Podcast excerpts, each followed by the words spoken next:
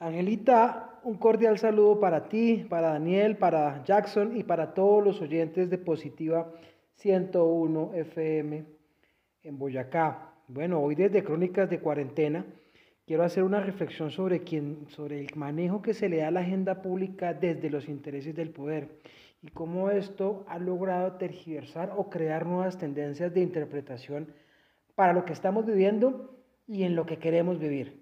Por eso, este tema parte de dos elementos concretos que quiero traer a colación. El primero es que en tiempo de crisis, quien maneja la opinión pública maneja las prioridades de acción. Y segundo, es a quien ajusta la agenda pública a, los intereses, marca una ruptura en la transición del desastre humano. Esto porque quiero traerlo a colación. Quiero traerlo a colación básicamente por lo que está pasando con los Estados Unidos en este momento, en donde la atención mundial se está enfocando en ellos. Dos puntos importantes. El primero, el día de ayer Estados Unidos se convirtió en el foco más importante de la pandemia mundial. Es el epicentro mundial de contagios con más de 82 mil casos, superando a Italia, Irán y España, que eran los casos más importantes. Y el segundo hecho, justamente ayer, los Estados Unidos, la Fiscalía Americana, acusa formalmente al régimen de Venezuela en cabeza de Nicolás Maduro como un cartel narcoterrorista y le pone recompensa a su cabeza con 15 millones de dólares.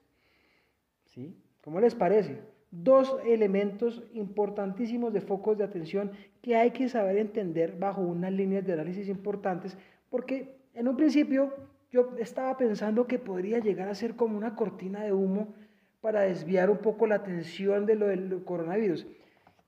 Sin embargo, mm, les cuento que después de mirarlo por un lado, por el otro, revisar las, variables de análisis que manejamos nosotros, me di cuenta primero que eh, a través de eh, estas acciones y a través de la, eh, del indictment, como se dice, la acusación formal de los Estados Unidos a Venezuela, está avivando y está manteniendo un sentimiento nacionalista de los americanos post-crisis y transversal a la crisis en el marco de las elecciones que, eh, del proceso electoral que está llevando los Estados Unidos. Recuerden que en Estados Unidos en noviembre eligen próximo presidente y esta eh, acción lo que está demostrando es que aún Estados Unidos, Estados Unidos en épocas de crisis mantiene fortaleza política, militar, ideológica y una coherencia contundente entre lo que significa ser Estados Unidos y su implicación en el mundo. Vean ustedes cómo se está manejando el discurso. A pesar de la crisis, Estados Unidos manda un mensaje contundente que aún puede consolidar su elemento de ser el policía del mundo, como siempre lo han catalogado, determinando qué está bien y qué está mal.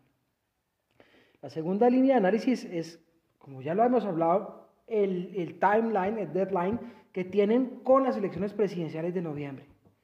Con esto, ¿qué están haciendo? Están tratando de minimizar los daños, eh, haciendo un control de daños para reducir y minimizar a su justa expresión los daños de la pandemia, proyectar un escenario post pandemia donde ya han proyectado 2 billones de dólares para la recuperación y para el manejo de la pandemia y tratar de preparar una campaña eh, crisis para contrarrestar los ataques de Joe Biden que se proyectan como el competidor de los demócratas para la carrera, para la competencia de noviembre.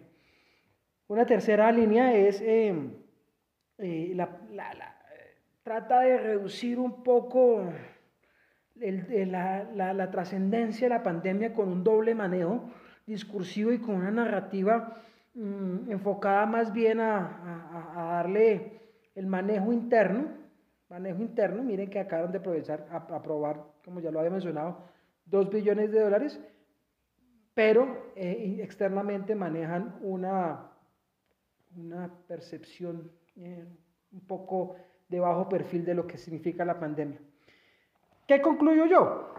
Básicamente concluyo que no es una cortina de humo, pero sí es una estrategia de complementariedad en el mensaje, es una estrategia de complementariedad de lo que significa Estados Unidos en la geopolítica internacional, en donde lo que genera es, eh, trata de mantener una posición y una visibilidad de fortaleza ante la crisis y dándole un parte a todos sus enemigos estratégicamente definidos.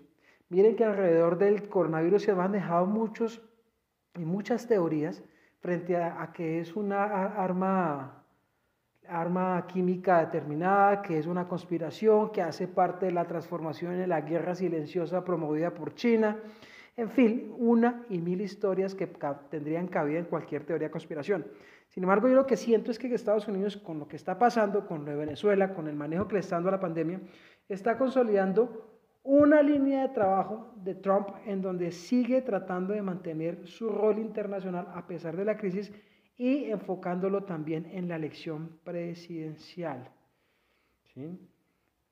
Trump necesita consolidar su mensaje, Trump necesita ajustar los tiempos y, y, la proyección de lo que es la pandemia y articularla cronológicamente con el tiempo de elecciones y tiene que proyectar la consolidación post pandemia en poco tiempo para que la gente le permita consolidar.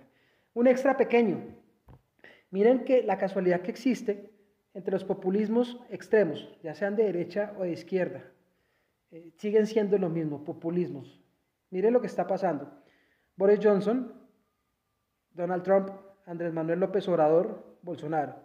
Brasil, México, Estados Unidos e Inglaterra. Populismos claros definidos y antagónicos entre sí. ¿Qué está pasando? Despreciaron, delegitimaron la posibilidad de contagio en sus países y hoy se están convirtiendo en los próximos focos de la pandemia a nivel mundial. Un populismo de acción, una reacción determinada por una agenda totalmente desconectada de unas condiciones estructurales de la sociedad y de la, tanto internas como externas. Por eso volvemos a lo que siempre hemos hablado. Para gobernar hay que ser sensato. Para tener sensatez hay que entender la realidad de primera mano. Y nunca, nunca desmeritar los enemigos pequeños y nunca cerrarse a la banda a sus propios intereses. Nos hablamos mañana y esto fueron Crónicas de Cuarentena. Un abrazo y saludos para todos.